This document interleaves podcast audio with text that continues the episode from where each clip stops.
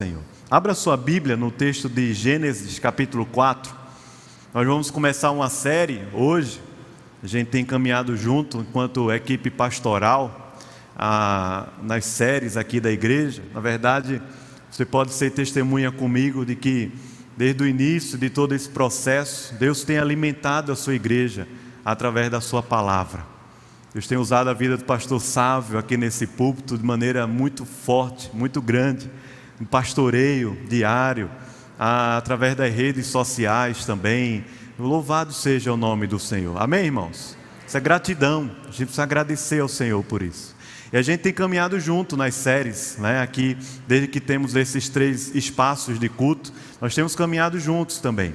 E vai começar hoje essa série sobre culto, em Gênesis capítulo 4, à, à tarde em Êxodo capítulo 40, pastor Sávio vai estar pregando aqui, eu vou estar pregando aqui na ADA, mas é o mesmo texto, é a mesma série, a gente está, e Letinho lá no auditório também, e também segunda e terça, essa é a mesma série a respeito do culto. Gênesis capítulo 4, o resgate do culto, queria conversar com você a partir desse texto sobre como Deus faz para resgatar o culto na história. E aí a gente vai ler o capítulo 4 inteiro, eu quero pedir a você que leia junto comigo alternadamente, tá bom? Vou ler os versículos ímpares e os irmãos lerão os versículos pares. Diz assim: Coabitou o homem com Eva, sua mulher. Esta concebeu e deu à luz a Caim. Então disse: Adquiri um varão com o auxílio do Senhor.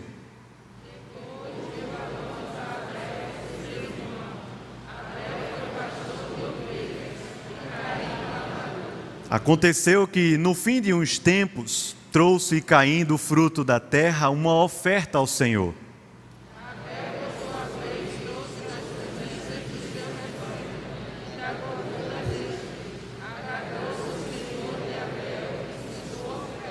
Ao passo que de Caim e de sua oferta não se agradou, irou-se, pois, sobremaneira Caim, e descaiu-lhe o semblante.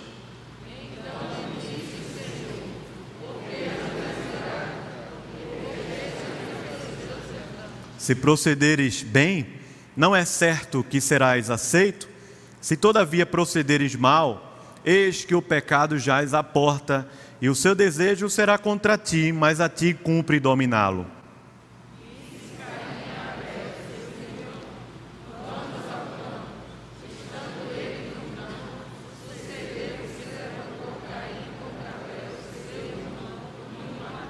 Disse o Senhor a Caim: Onde está Abel, teu irmão?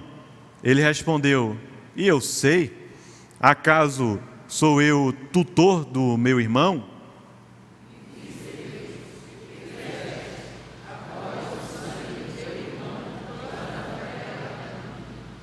És agora, pois, maldito por sobre a terra, cuja boca se abriu para receber de tuas mãos o sangue de teu irmão.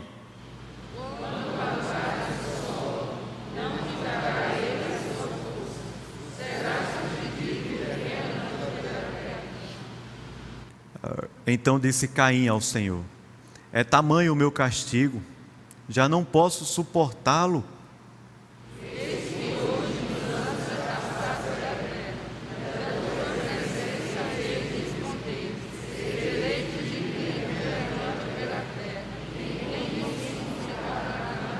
O Senhor, porém, lhe disse: Assim qualquer que matar a Caim será vingado sete vezes. E por misericórdia, pôs ali o Senhor um sinal em Caim, para que o não ferisse de morte quem quer que o encontrasse.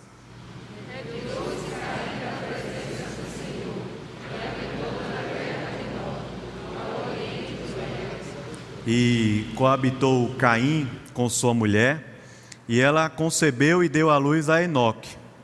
Caim edificou uma cidade, e lhe chamou Enoque o nome do seu filho.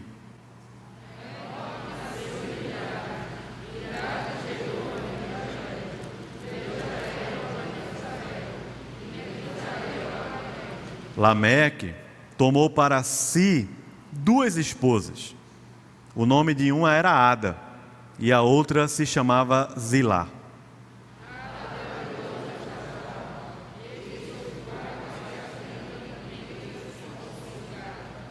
O nome de seu irmão era Jubal. Este foi o pai de todos os que tocam é, harpa e flauta.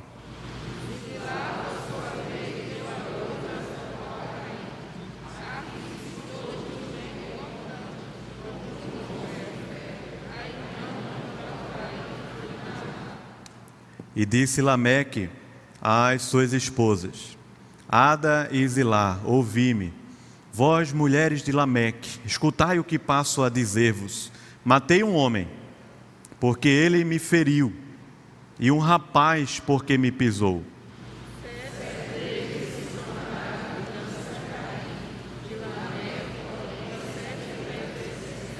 Tornou Adão a coabitar com sua mulher, e ela deu à luz um filho, a quem pôs o nome de Sete porque disse ela: Deus me concedeu outro descendente em lugar de Abel que Caim matou.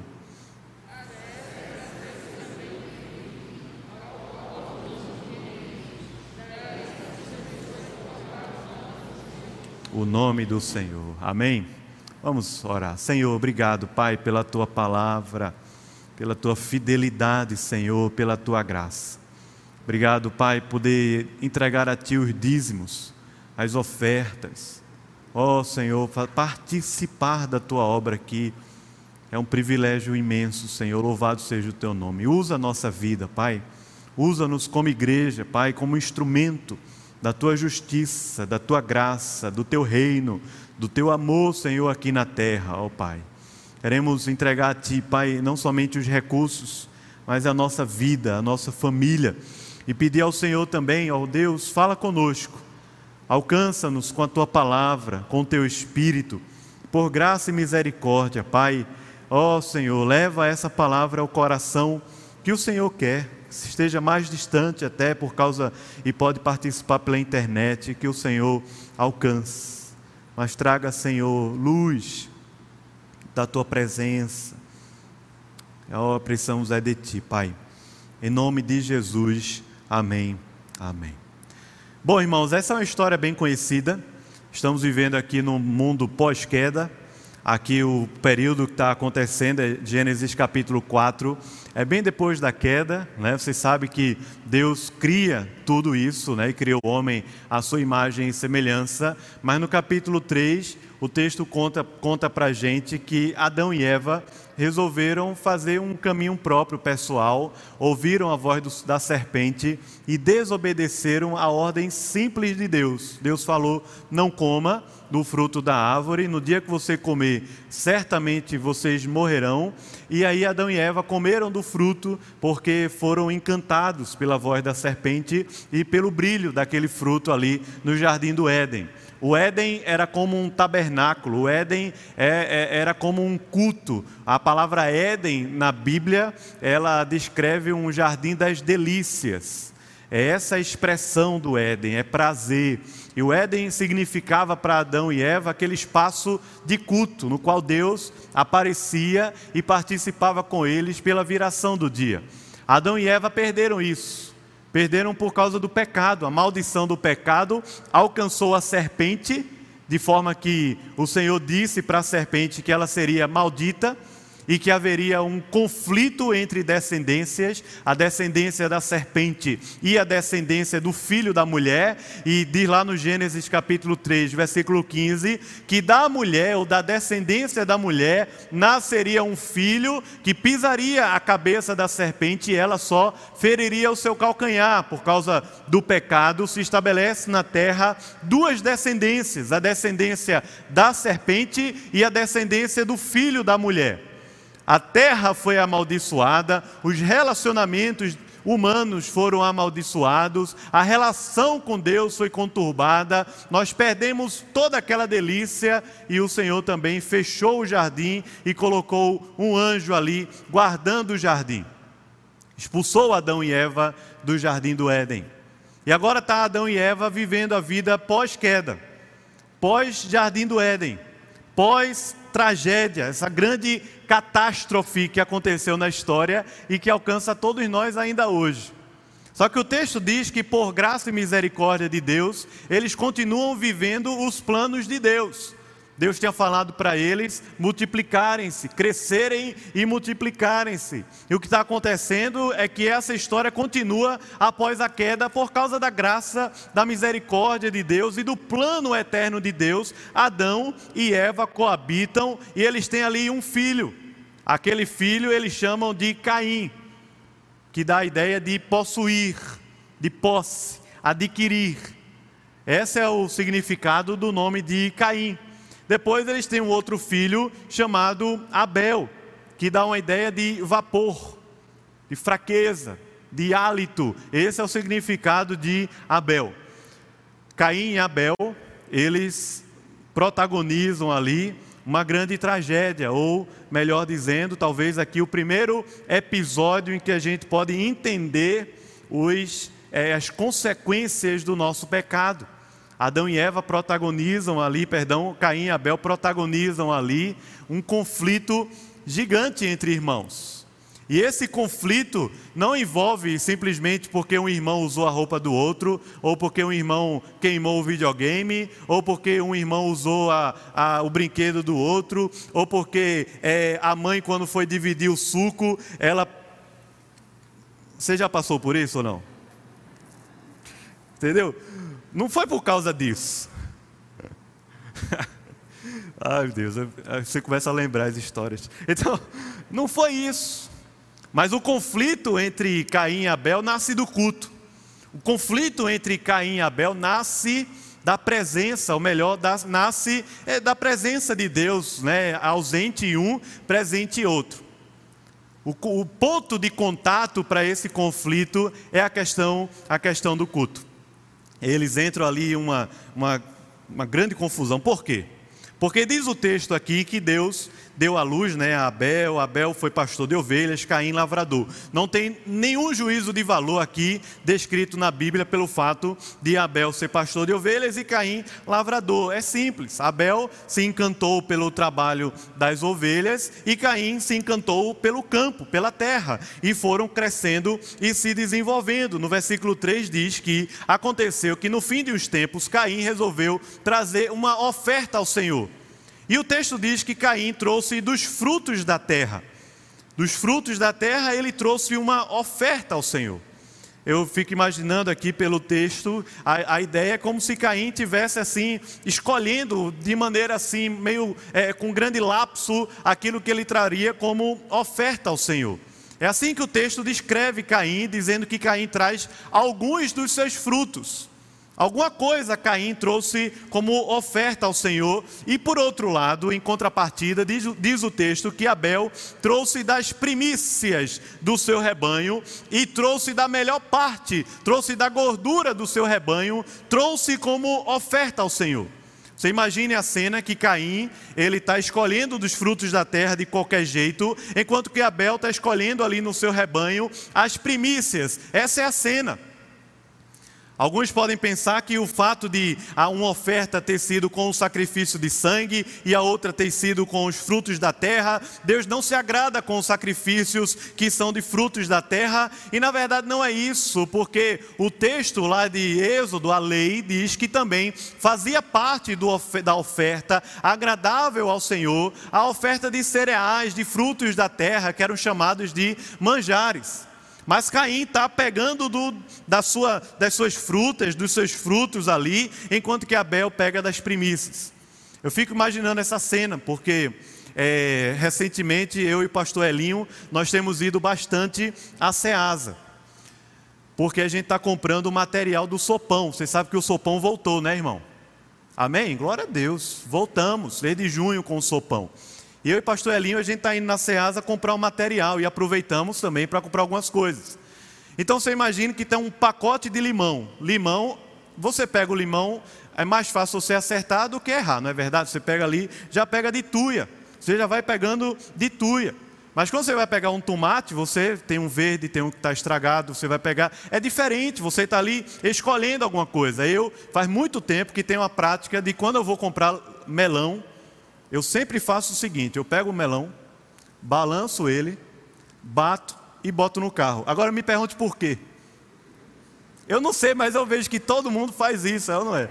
Todo mundo faz isso. Então eu pego o melão, bato, balanço, bato dele e boto. Sempre eu faço isso. Então, é, Caim está vivendo isso ali diante de Deus. Ele pega dos frutos da terra, ele coloca como oferta ao Senhor, enquanto que Caim traz das primícias, das primeiras, das principais, do mais importante. Eu tenho apreço por essa ideia de que Abel traz aquela oferta a partir do sangue, como um reflexo da graça de Deus que foi manifestada lá no jardim do Éden.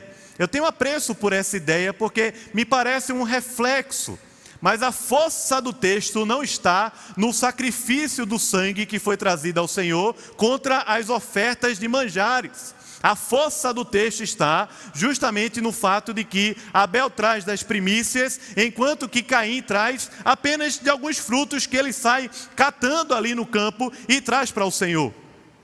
Mas tem uma coisa ainda mais importante aqui nessa história. A história é o seguinte: diz o texto no versículo é, 5, 4, final, e versículo 5, que o Senhor se agradou Deus se agradou, diz aqui, de Abel e de sua oferta, ao passo que de Caim e da sua oferta o Senhor não se agradou. E a partir desses primeiros versículos, eu quero pensar com você sobre esse culto que agrada a Deus. Diz o texto aí que a oferta, ela não está separada do seu ofertante. Não está. Não tem essa história de você vir para o culto aqui no domingo ou em qualquer outro dia da semana e viver a vida do jeito que você quer. Não tem essa história na Bíblia. Deus não se agrada da oferta em detrimento do ofertante. Deus se agrada do ofertante e da sua oferta. E é isso que está sendo descrito aqui no texto. Deus se agradou de Abel. Deus se agradou da vida de Abel, e porque Deus se agradou de Abel e da sua vida, Deus também se agradou da sua oferta, que, é as, que são as primícias.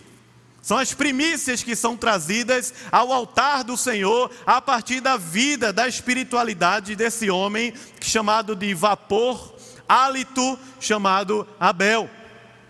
Abel traz a principal parte da sua vida e da sua história. No versículo 5, diz aqui o texto que Deus não olhou com favor para a oferta de Caim. Por que Deus se agrada da oferta de Abel e não se agrada da oferta de Caim? Hebreus capítulo 11 já nos diz alguma coisa interessante. Diz que foi pela fé foi pela fé que Abel trouxe ao Senhor aquela oferta, lá em Hebreus capítulo 11, no versículo 4. Esse é o processo. Abel traz uma oferta que ela sai refletindo o caráter de Deus, a graça de Deus, enquanto que Caim pega de qualquer jeito daquela oferta lá e leva ao Senhor, e Deus não se agrada desse negócio. Eu me lembro aqui do profeta Malaquias. O profeta Malaquias é o último livro da Bíblia, do Antigo Testamento. O profeta Malaquias, no capítulo 1, ele diz uma coisa muito forte, especialmente nos dias de hoje. Ele diz assim: Vocês que estão trazendo a oferta à casa de Deus, do animal que está defeituoso, marromeno, como a gente diz, do resto, da sobra, façam o seguinte: peguem a sobra, peguem esse restinho, Pega esse animal defeituoso e apresenta lá para o governante, apresenta lá para o teu patrão, apresenta lá para o teu professor, apresenta lá para o teu chefe, apresenta para o mercado de trabalho, vai lá, faz isso. Dessa maneira como você vive com Deus e adora a Deus e se entrega a Deus, faz do mesmo jeito lá fora. É claro que a gente não faz, por que a gente não faz? Porque a nossa espiritualidade, ela é totalmente utilitarista. Nós vivemos uma vida baseada naquilo que a gente vai ganhar em troca. Nós vivemos assim. Nós somos acostumados com isso. Então você vai para uma entrevista de emprego, ali você faz todo o métier. Você vai entregar um trabalho a um professor que está precisando da nota, ali você faz o trabalho melhor possível. Você vai se apresentar a um governador, a um governante, a qualquer situação, ali você vai da melhor maneira possível. Você vai fazer um trabalho para o seu patrão, enquanto ele está vendo ali do seu lado, você faz da melhor maneira possível.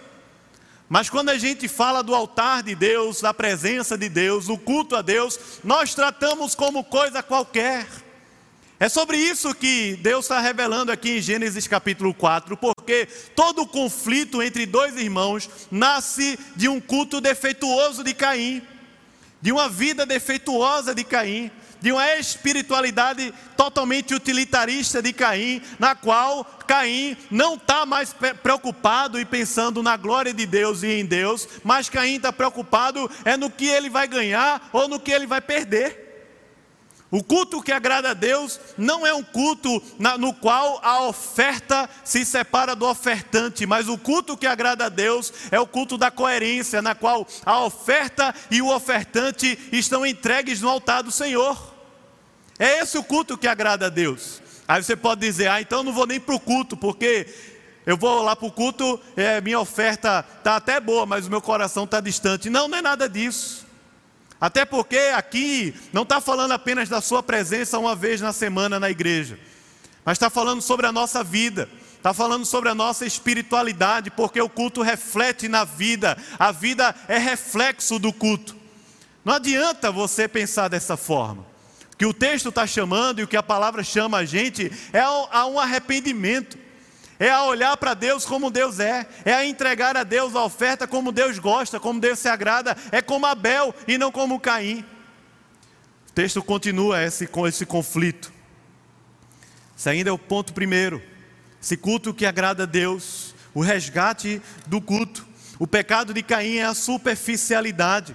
Caim quer fazer parte do negócio, mas não como Deus quer. Caim quer de alguma forma impressionar a Deus, mas não como Deus quer que ele viva com Deus. A fé de Caim é religiosa, é superficial, é um coração que não é sincero, não é grato, não é totalmente dependente de Deus, até porque Caim preserva a melhor parte dos seus frutos e entrega qualquer daqueles frutos ali ao Senhor. Esse texto vai repercutir lá em Malaquias, conforme eu já falei com vocês aqui. Segundo elemento que aparece nesse texto, dos versos 8 ao verso 24, é que o culto ele repercute na vida. Relacionamentos estão ali envolvidos, a família está ali envolvida, a cultura está ali envolvida, o trabalho está ali envolvido. Gênesis capítulo 4, versículo 3 diz que Caim trouxe, Caim fracassou no altar do Senhor. O que, é que você acha que vai acontecer com Caim? Caim fracassou no, no, lugar, no elemento mais importante da vida e da história, o que, é que você acha que vai acontecer com a vida? Vai dar certo isso? Pode ser que ele prospere, pode ser que ele edifique cidades, pode ser que ele crie coisas novas, pode ser que ele se torne um grande cientista, um grande artista, um grande músico, um grande poeta, pode ser que ele se torne um grande pecuarista, um grande agricultor Pode ser que a vida de Caim prospere, mas você acha que isso é prosperidade mesmo? Caim fracassou no altar do Senhor. E o que acontece na vida de Caim é uma derrocada. Uma derrocada que é fruto desse fracasso no altar de Deus. Caim trouxe de qualquer coisa ali para sua oferta, mas o Senhor não se agradou de Caim, não se agradou da sua oferta, e isso vai repercutindo repercute na teologia, naquilo que, na maneira como Caim acreditava em Deus, e repercute também na vida prática de Caim, na, nos relacionamentos dele. Veja o que aconteceu. Caim disse a Abel: Vamos no campo, sabe por quê? Porque Caim passou a ter inveja de Abel. Inveja. Por quê? Porque Deus se agradou de Abel e de sua oferta. E diz o texto que de uma hora para outra o semblante dele caiu. Ficou aquela coisa pesada. Ficou conturbado o negócio. Não ria mais. Dentro de casa não tinha mais aquela espontaneidade. Decaiu o semblante de Caim. De repente, Caim, tramando alguma coisa, disse: Abel, vamos ali no campo. Chegando lá no campo, Caim matou Abel. Acontece bem parecido como no jardim do Éden. Deus fala: Caim, Caim, ele estou aqui, meio escondidinho, mas aconteceu alguma coisa. Deus fala: Caim, cadê teu irmão? Foi que aconteceu. Como aconteceu lá no jardim do Éden. O Senhor fala: Adão, Adão estava escondido, sai daí, Adão. Foi que aconteceu. Deus fala aqui para Caim: ah, Caim, o que é que aconteceu? O que é que está acontecendo? Caim diz: ah, tudo bem, obrigado. Cadê teu irmão? Caim diz: Eu sou o tutor do meu irmão. Será que eu tenho que estar toda hora respondendo por ele? Aí o Senhor fala: A voz do teu irmão clama contra mim. Eu sei o que está acontecendo, Deus sabe o que está acontecendo na sua vida, no seu coração. Deus conhece toda a nossa história, toda a nossa estrutura. E Caim diz aqui no versículo 12, versículo 13, se você puder olhar, ele diz: Quando lavrares o solo, as palavras de Deus a, a Caim, a partir do verso 11: És agora maldito sobre a terra.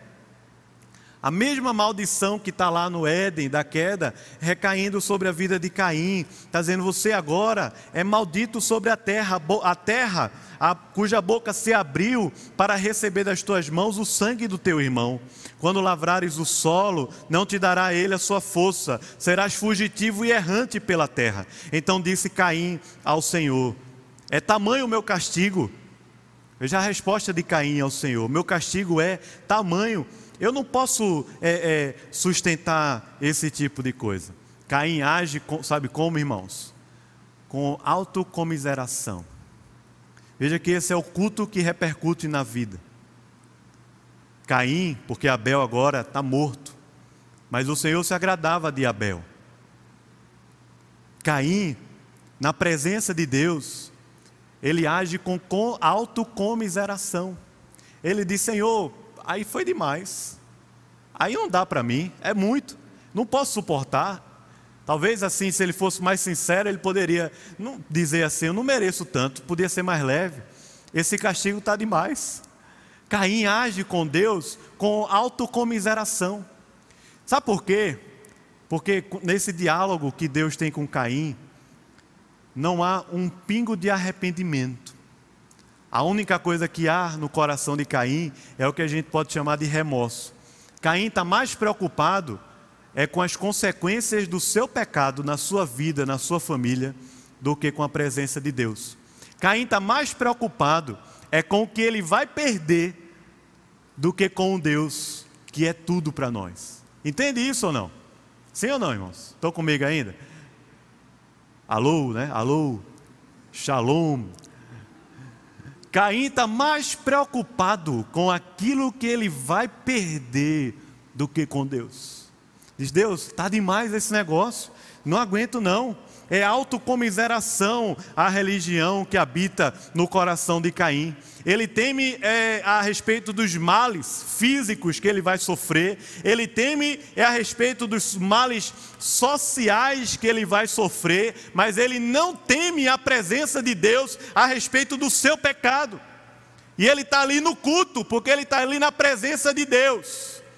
Ele não teme, ele teme o dinheiro que ele vai perder, ele teme os amigos que ele vai perder, ele teme a sua própria vida, mas não teme a Deus em sua santidade e em sua graça. E é massa ver o texto porque Deus é até misericordioso com Caim. Coloca ali uma marca em Caim, aquela marca de misericórdia, para que Caim não seja morto pelas suas peregrinações. Mas Caim se torna um homem fadado à insatisfação, fadado à insegurança. Caim se torna um homem que a Bíblia diz que ele se tornou errante na terra de Nod. Nod na Bíblia, no hebraico, no original, dá-nos essa ideia de forasteiro, de errante. Caim se torna um errante pela terra, um forasteiro pela terra. E o sentido aqui do texto é de alguém que está eternamente insatisfeito, eternamente inseguro. Sabe o que acontece com a insegurança?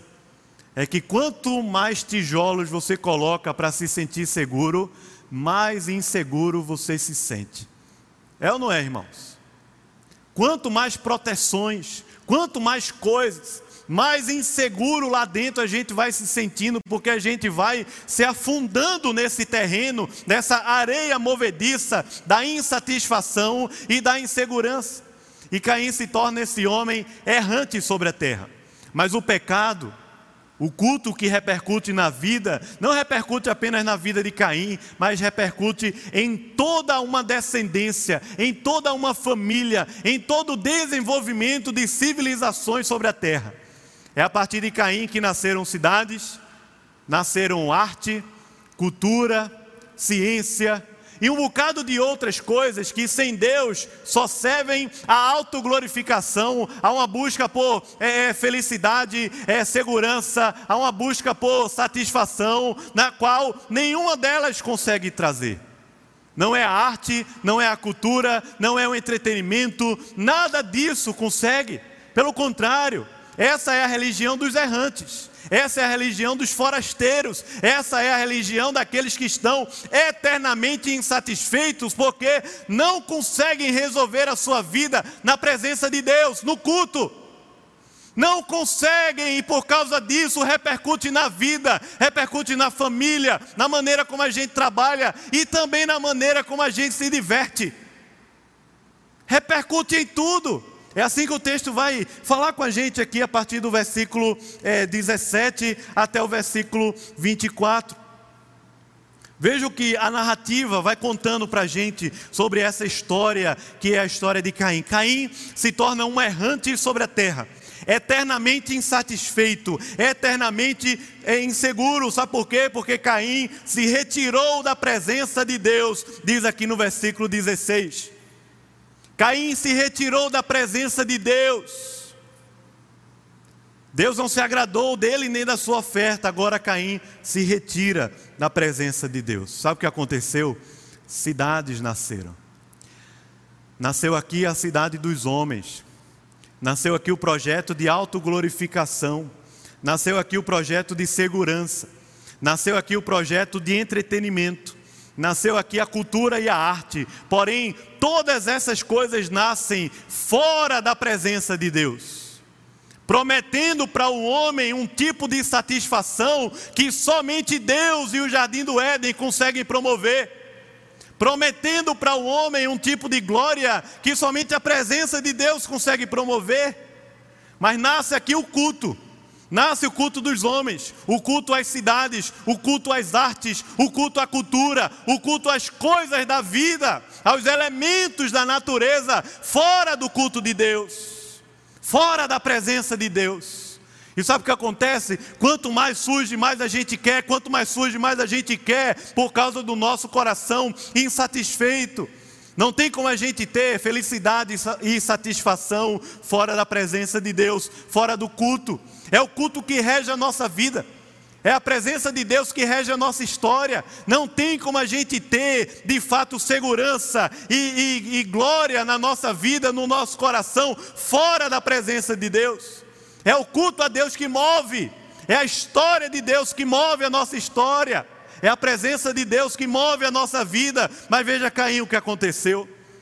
O que aconteceu aqui de Caim é que a sua linhagem nos forneceu a primeira metalúrgica, a sua linhagem nos forneceu a poesia, a sua linhagem nos forneceu as primeiras cidades, a sua linguagem é símbolo de uma cultura humana, de grandes civilizações, de torres imensas, tudo isso sem Deus, sem Deus.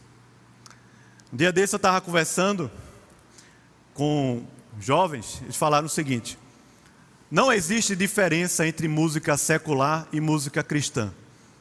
Deixa eu dizer aqui a você, publicamente no culto e na internet. Claro que existe.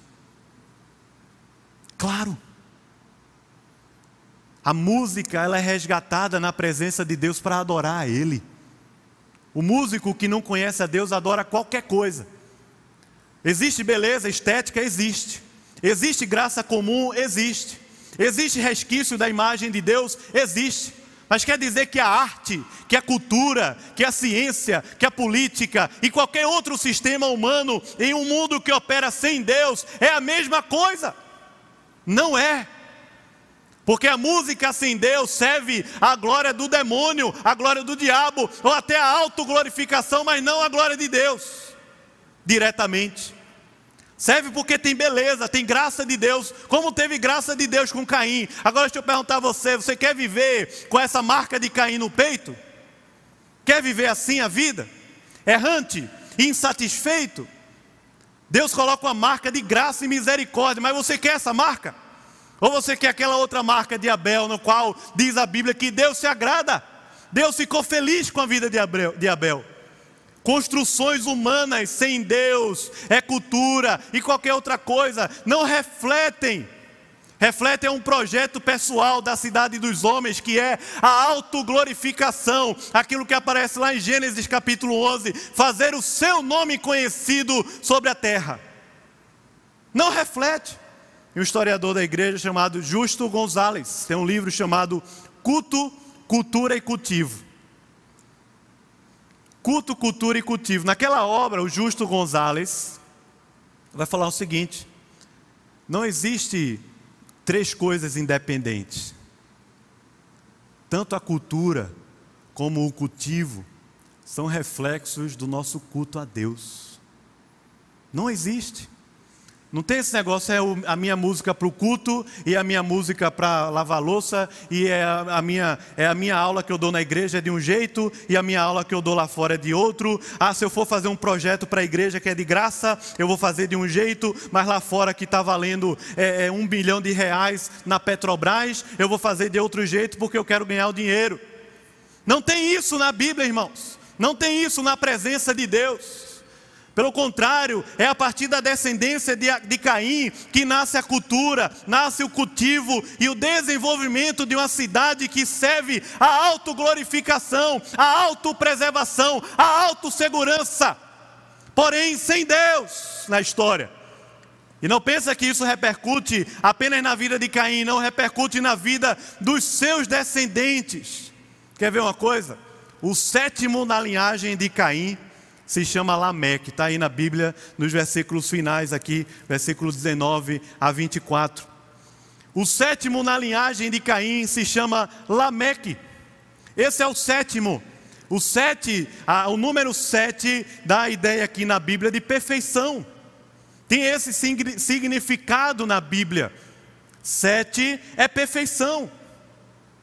O tirânico Lameque nasce, é o sétimo da linhagem de Caim, de Adão a Caim e por aí vai. Lameque é o sétimo. Lameque representa aqui o endurecimento progressivo no pecado. Lameque representa aqui a poligamia, ele já tem duas mulheres para casar. Lameque simboliza aqui uma vingança grosseira e injusta que ele conta para as suas mulheres através de um cântico, de uma poesia. Bonita, não? Melodia maravilhosa. Lameque conta a história para suas duas mulheres em forma de poesia e cântico. Lameque simboliza aqui a extensão da vida, do desenvolvimento da vida, da agricultura animal, das artes e da ciência, porém num projeto sem Deus, que é reflexo de uma vida que não se move a partir do culto a Deus, mas se move através da arte, do entretenimento, do streaming, das redes sociais, dos MBAs, das teorias, teses, doutorados e por aí vai. Não se move a partir da presença de Deus, mas se move dentro de um projeto. Deixa eu dizer para você: projeto pode ser o mais lindo que for.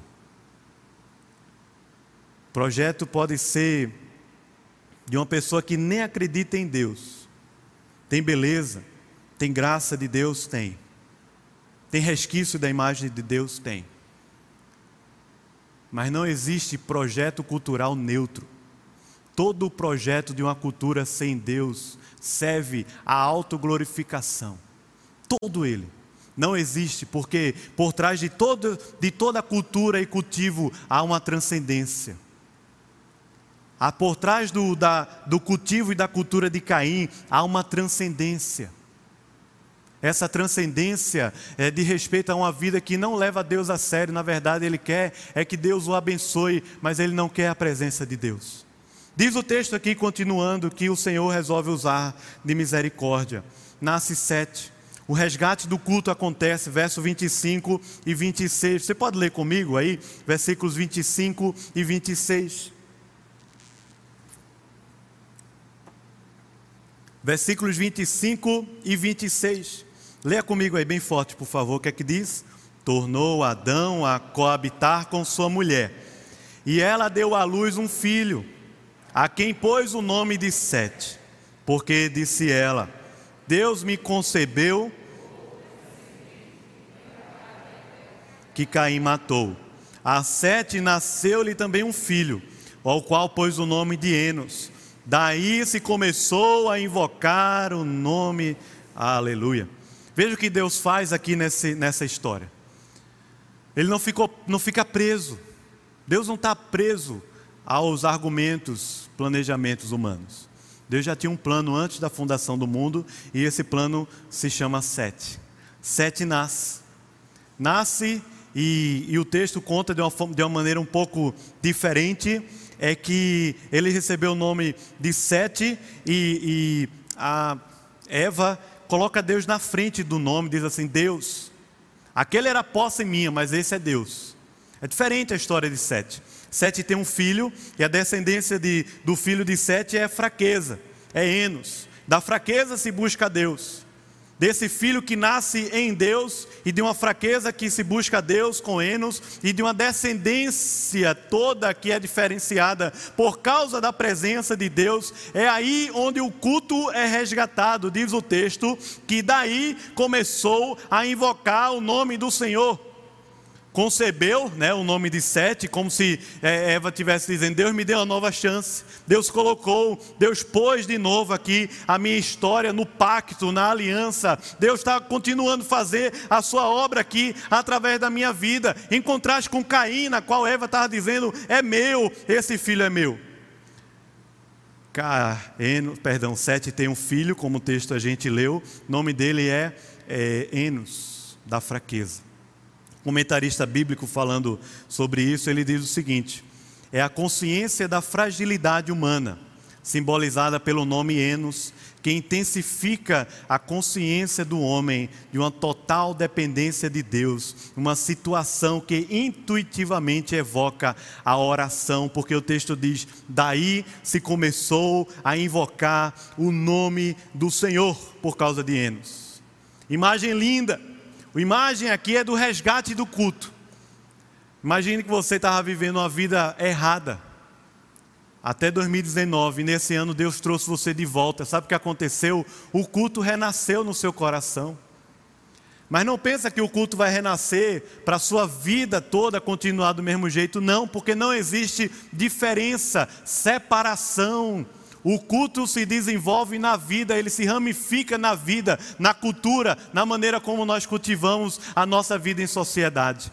O que está acontecendo aqui em Sete é que Deus está restaurando, está resgatando. É de Sete que nasce Jesus. É dessa descendência de Sete que Jesus Cristo vem nascer para ser aquele que vai pisar a cabeça da serpente e ela apenas vai ferir o seu calcanhar. O que está acontecendo em Sete é que Deus resgatou o culto. Veja como acontece isso na Bíblia de uma maneira tão perfeita. Deus criou o homem e a mulher à sua imagem e semelhança. Ambos os criou. Ambos. O jardim do Éden. Ali é o tabernáculo. Ali é o lugar do culto, das delícias, da presença de Deus. Aquilo foi perdido por causa do pecado. Aquilo foi perdido por causa da queda. Deus resolveu mais uma vez manifestar a sua presença no mundo em sete. Sete nasce, o culto volta. Volta-se a buscar a Deus por causa dessa nova descendência que aponta lá para Cristo. Vem lá o Senhor e na história bíblica, quando o povo está escravo no Egito, Deus resolveu se fazer habitação com o homem. O tabernáculo apareceu.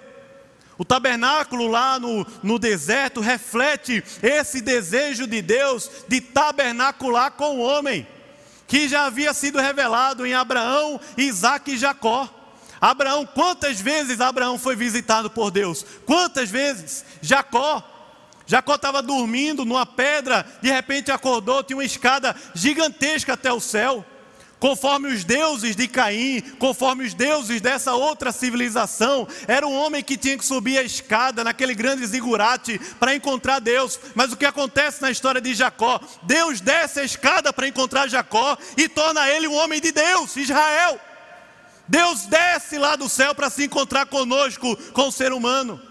Abraão, Isaac e Jacó já tinham desfrutado disso tudo. Agora o povo está lá no deserto peregrinando. O que é que Deus fala para Moisés? Moisés constrói um tabernáculo.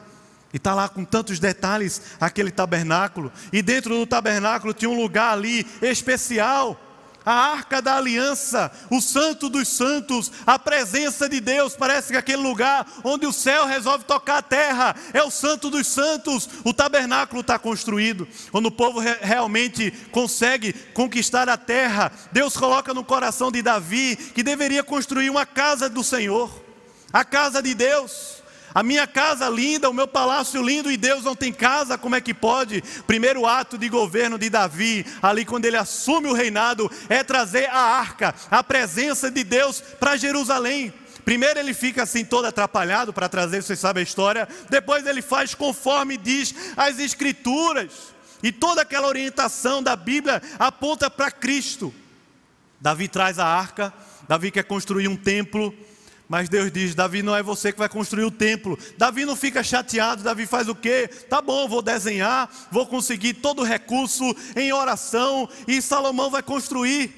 Salomão constrói o templo. Lindo, maravilhoso, belíssimo. Aquele templo, quando foi entregue, inaugurado, diz que a glória do Senhor desceu ali. Segunda Crônicas, capítulo 7, diz que a glória do Senhor desceu naquele lugar. Desceu, irmãos, não foi o templo que subiu, não, foi a glória, o Deus que desce lá do céu para se encontrar com o homem, desde o jardim do Éden, desde lá da história de Abraão, Isaac e Jacó, desde a história do povo de Deus lá no Egito, o Deus que desce do céu para se encontrar com o homem, a glória de Deus desceu ali no templo. O templo é inaugurado e a palavra é clara lá, dizendo: se o meu povo quando estiver passando por luta, por dificuldade, por peste, por guerra, se o meu povo, que se chama pelo meu nome, é a minha glória que está em jogo ali, se humilhar e orar e me buscar e se converter dos seus maus caminhos, eu ouvirei dos céus, perdoarei os seus pecados e sararei a sua terra. Aquele templo foi destruído, irmãos. Por causa da nossa desobediência, Deus resolveu destruir aquele templo através do império chamado Império Babilônico. O povo de Deus fica cativo 70 anos agora lá no Império Babilônico. 70 anos de cativeiro. Deus resolve trazer o povo de volta. E quando o povo volta para Jerusalém, já no outro governo lá do Império Medo-Persa, Deus resolve trazer de volta. O povo diz: Vamos reconstruir o templo. O templo está em ruínas, vamos reconstruir. Sabe o que acontece? Começaram a reconstruir. Foi bem animado. Um dia desse eu estava vendo um terreno lá perto de casa, lá de cima dava para ver. Quando eu, aí estava cheio de mato o terreno, os trabalhadores começaram a trabalhar. Eu e minha esposa falando, rapaz, esses dois trabalhadores são exemplares. Os caras pegaram de oito, largaram de cinco e era estrovenga para cima. Tra, tra, tra, tra. Passou uma semana, o que, é que você acha? Estava lá já deitado na, na sombra. Aconteceu isso, irmãos. A gente começou animado, mas aí o negócio pegou e de repente bota um papelão, fica ali na sombra. Aí o povo volta, começou a construir o templo, passou o templo ali 17 anos sem ser tocado. Mas enquanto o templo foi deixado de lado, a vida prosperava. O templo e a presença de Deus foi deixado de lado para fazer a cultura prosperar. E vem o profeta Ageu e diz: Como é que pode? Vocês com as casas todas apaineladas, construídas, belas, assinadas pelos melhores arquitetos aqui da nossa terra, enquanto que a casa de Deus está em ruínas. Como é que pode você achar que vai fazer a sua vida dar certo enquanto que a casa de Deus está em ruínas? E vem o profeta Ageu levantado por Deus, o povo traz de volta ali o templo, reconstrói o templo e diz que também a glória do Senhor visitou aquele lugar. Mas havia um bocado de gente com o coração insatisfeito porque já estavam tomados pela cultura, já estavam tomados pelas, pelos valores, pelas ideias dos descendentes da serpente e não mais de Deus. E quando viram aquele templo, desanimaram. Desanimaram e se orgulharam. Porque o desânimo e o orgulho andam juntos de uma vida que não está debaixo do altar de Deus e da presença de Deus. Ou desanima ou fica orgulhoso. Quando viram aquele templo, começaram a dizer: Ah, o templo de Salomão era muito melhor, era muito mais bonito, muito mais glorioso do que esse. Não vale a pena cultuar desse jeito, não vale a pena estar nesse negócio, é desanimador. Desânimo e orgulho sempre andam juntos de uma vida que está longe do altar do Senhor. Por mais antagônicos que eles sejam, mas são irmãos gêmeos, andam juntos. O povo está lá, mas o templo foi reconstruído. E a palavra do Senhor naquele templo é o seguinte: a glória do segundo templo será maior do que a primeira. A glória do segundo templo será maior do que a glória do primeiro templo. O que é que acontece na história? Deus resolve tabernacular com o homem, encarnando através de Jesus Cristo. Anos e anos depois, e diz o texto de João, capítulo 1, que o Verbo que era Deus, que estava com Deus, que todas as coisas foram feitas por Ele, por intermédio dele para Ele, resolveu nascer na terra, como homem, como eu e você, cheio da graça, cheio da verdade, cheio da glória de Deus. Não mais um templo, mas agora a encarnação do Filho de Deus. Deus resolveu descer do céu e tabernacular conosco na pessoa do seu Filho. Quando olhamos o Filho, vemos a glória do Pai. Ele nasceu em glória. Jesus Cristo nasceu, morreu, ressuscitou, é assunto aos céus, e ele prometeu o seguinte para a gente: primeiro, que o templo e a casa de Deus seria a habitação do Espírito em nossa vida hoje, irmãos, amém ou não? É a casa de Deus, ele prometeu o Espírito, o outro consolador. E sabe o que o Espírito produz em nós? É a glória da casa de Deus, a glória da presença de Deus. Aquela glória lá do Antigo Testamento que estava no templo, agora ela está dentro da gente pelo Espírito. Dentro de nós, pelo Espírito da promessa, Jesus prometeu: Ele vai habitar em vocês e vai transmitir a vocês a glória do meu Pai, a presença de Deus, o poder de Deus. Outra coisa, Jesus Cristo prometeu Segunda coisa, ele falou: Eu vou voltar. E quando eu voltar, eu vou reunir os povos de todas as tribos, línguas e nações da terra. Sabe para quê, irmãos? Não é para ganhar dinheiro, não é para votar em Fulano ou Beltrano, não é para construir coisa, não é para construir a Torre de Babel. Deus em Cristo vai voltar, e sabe o que ele vai fazer? Um culto adoração ao Cordeiro, quando Jesus Cristo voltar, o que é descrito lá em Apocalipse capítulo 5, é que ele vai reunir todas as nações da terra, aqueles que foram lavados pelo seu sangue, para adorar o Cordeiro de Deus, que tira o pecado do mundo. A Ele a glória, o louvor, o domínio pelos séculos dos séculos. Amém. Jesus vai voltar, irmãos. É o culto que move a nossa vida. Não existe vida com Deus sem culto. Não existe, existe vida com Deus quando não levamos a presença e a glória de Deus a sério. É o que move a nossa vida. A nossa história se move no culto, a partir do culto, através do culto e se encontra com a terra. Quando a cultura, quando a nossa vida é definida pelo culto, nós podemos até ver aqui na terra resquícios da cidade de Deus habitando na cidade dos homens, que sou eu e você pontos do reino, pontos de luzes no meio das trevas, da escuridão, que apontam para o poder, para a glória, para a cidade, para a edificação e as promessas, as promessas de Deus. A história bíblica começa num jardim, termina numa cidade. Mas é a mesma coisa. A história bíblica começa num culto, termina numa eternidade cultuando ao Senhor. Sete representa isso. Uma eternidade cultuando ao Senhor. É por isso que o autor dos Hebreus diz: não deixemos de congregar. É o culto. Não deixemos de congregar, como é costume de alguns. Antes façamos admoestações e tanto mais quanto vedes que o dia se aproxima. Entregar as primícias da nossa vida a Deus, o melhor da nossa vida. Quem merece não é o professor governante, nem o Instagram.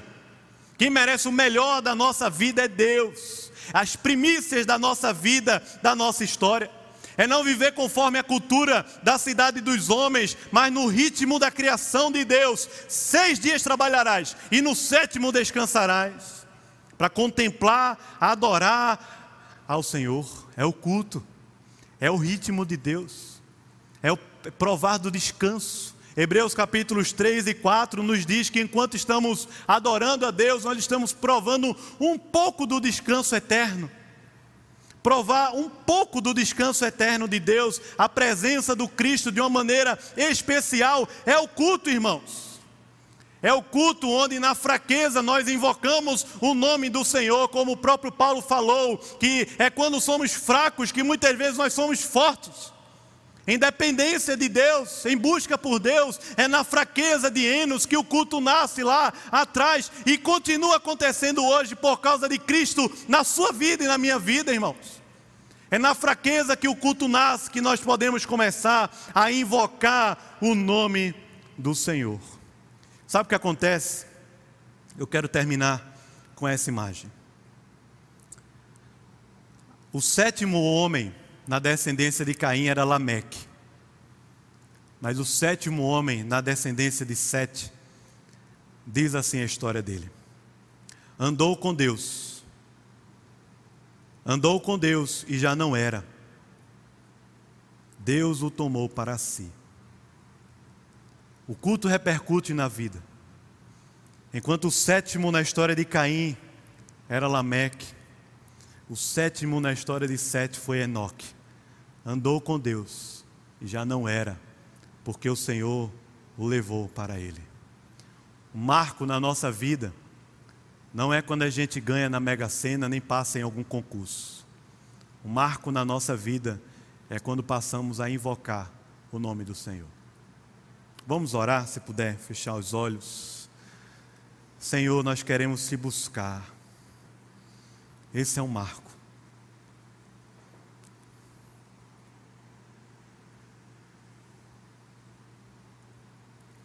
Queria convidar você a fazer esse marco na sua vida, para que ela não seja levada pela marca de Caim, mas pelo marco do culto o culto a Deus.